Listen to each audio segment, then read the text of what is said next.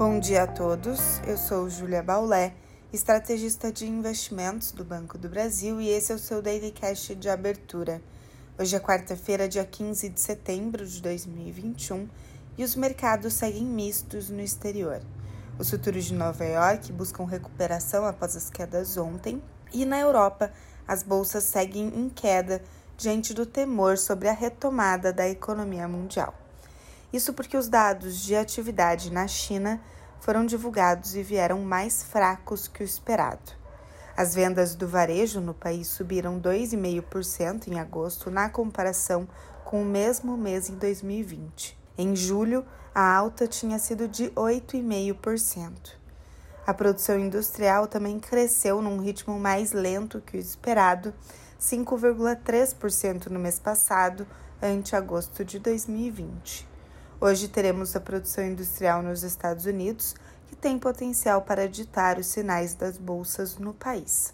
Já o petróleo avança mais de 1% em meio à queda dos estoques nos Estados Unidos.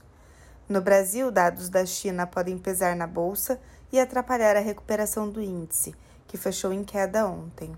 Preocupações com o desaquecimento mais forte na China pesam dado que o país é o principal parceiro comercial do Brasil e isso pode prejudicar as exportações à frente. Na bolsa, o impacto maior deve ser sentido no setor de mineração e siderurgia.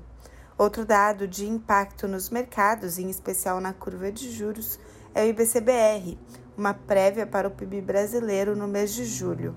Apesar do dado, a curva de juros já espera que o Banco Central deve elevar a Selic na semana que vem em mais um ponto percentual. As expectativas foram ajustadas após a fala mais dovish ontem pelo presidente do Banco Central.